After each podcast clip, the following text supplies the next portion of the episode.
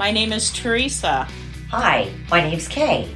Welcome to the fourth principle for defeating the power of demons in your life. Number four is resist Satan. The Bible speaks much more about our resisting Satan than it does about binding his power or exorcising him.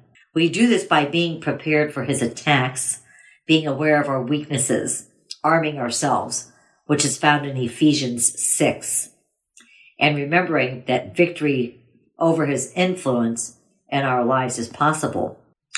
It is fascinating that both the angels in heaven and the demons on earth and under the earth recognize the authority of Christ. The only part of creation that has not yet submitted to the rule of Christ is human beings.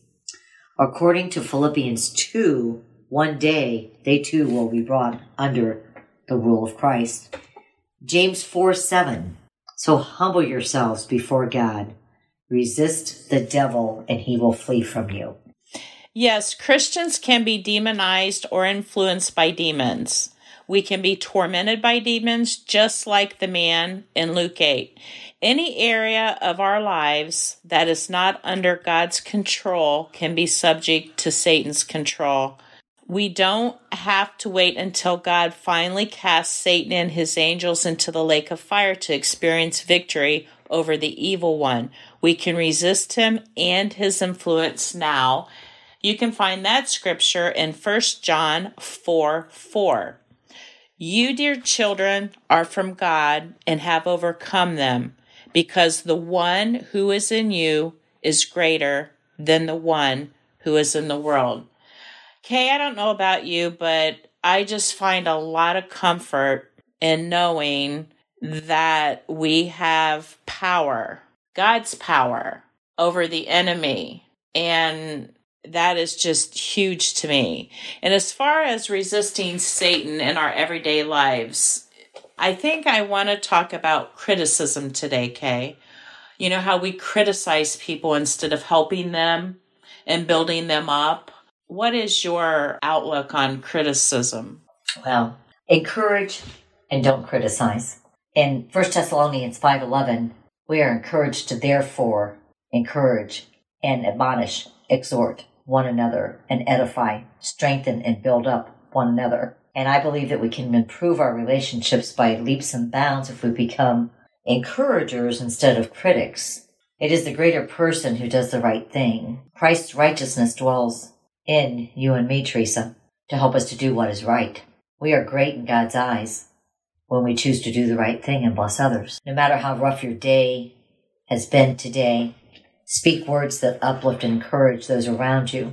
Encourage others if you notice them doing a good job, and not just those that you work with, but people wherever you go. Store clerks, auto mechanics, waiters, waitresses, telling that we appreciate the effort they're making to do a job well.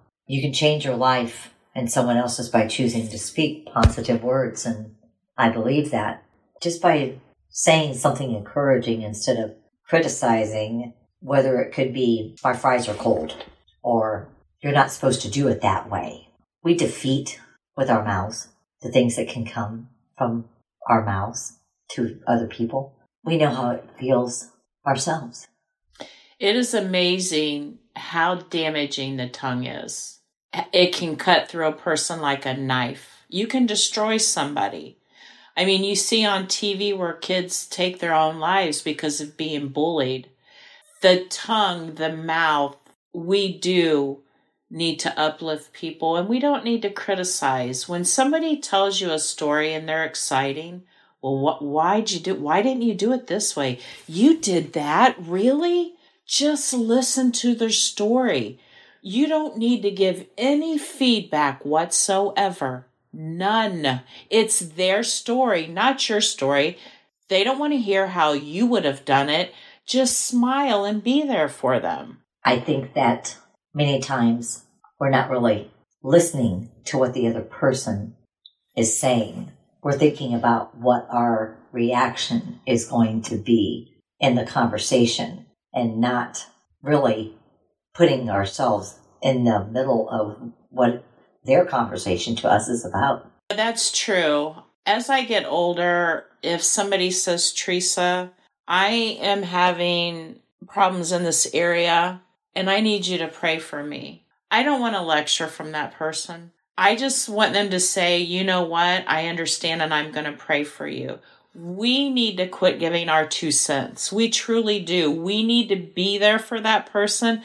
Listen to them. You're right, Kay. Instead of thinking about what our reaction's going to be, they don't need a reaction. I'm with you, dear sister. Yes, I will pray for you. That's all we need to do. It's, we just don't need to criticize. We need to stop criticism and just build each other up. And you know what? You're right. You go to a store, a cashier, you can tell she's having a rough day. Oh, your nail polish is beautiful. It looks so good on you. I love your hair.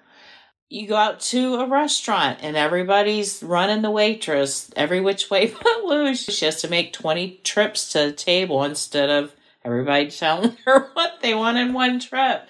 And then leaving a dollar tip on top of that. We have to be patient and encourage people. God speaks about that a lot in His Word. I think God tells us, Teresa, if we're to say something or not to say something. And it has to be done with love, not in a way of criticizing or judging or judging or because our way is not always right we th- might think it is but it's not there's a billion trillion people in the world and that's what makes the world go around it's because everybody's different that's everybody right. has a certain way that they do things just because you do it one way doesn't mean that's the way it should be done and we each have different gifts and we each use different parts of our brain. And We just do things differently, and you just need to look at, oh, that's a different perspective. I never looked at it that way. I'm going to look at it that way. Just open your mind as and be let it be a learning experience instead of I've been so bad at that throughout my life, thinking that I needed to give my two cents or you should do it this way or you should do it that way. And forgive me, God, I have done that so many times, but I do appreciate you bringing that to my mind and just encouraging me to listen to people. They just want us to listen and care. If they want our opinion, if they say, Hey, Teresa, what would you do? Then give it. If they don't say, Hey, Teresa, what would you do? Shut up and listen. That's all you need to do, right, KK? That's right. Yes. Um, in Isaiah, it talks about how our understanding is not God's understanding and our thoughts are not God's thoughts. We need to remember that. I pray for friends or family or encounters that I have with people because I don't always know what the right thing to do is, but I know that God does know what the right thing to do is. Not what I might spew from my tongue to a person. His word tells us our, our tongue is like a two edged sword, you know, good and bad. It destroys relationships. It literally destroys relationships. We have to be so careful what comes out of our mouths. We really do.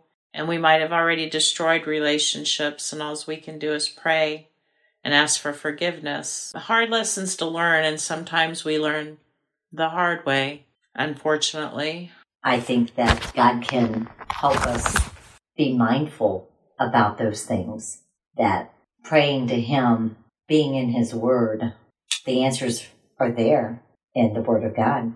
And I know that I'm guilty at times for not being in the Word enough, Teresa, to know how to react, to know not to criticize, Right. To know, to remember, maybe remember as reminders to us, his word is. Right. That's how just one of those ways that Satan gets into everybody's life and he destroys their relationships, their families, their marriages, is by criticizing the tongue it is deadly. It can be deadly. It can just ruin a whole family. We'll see everybody next week. Thanks for joining us. And remember, resist Satan.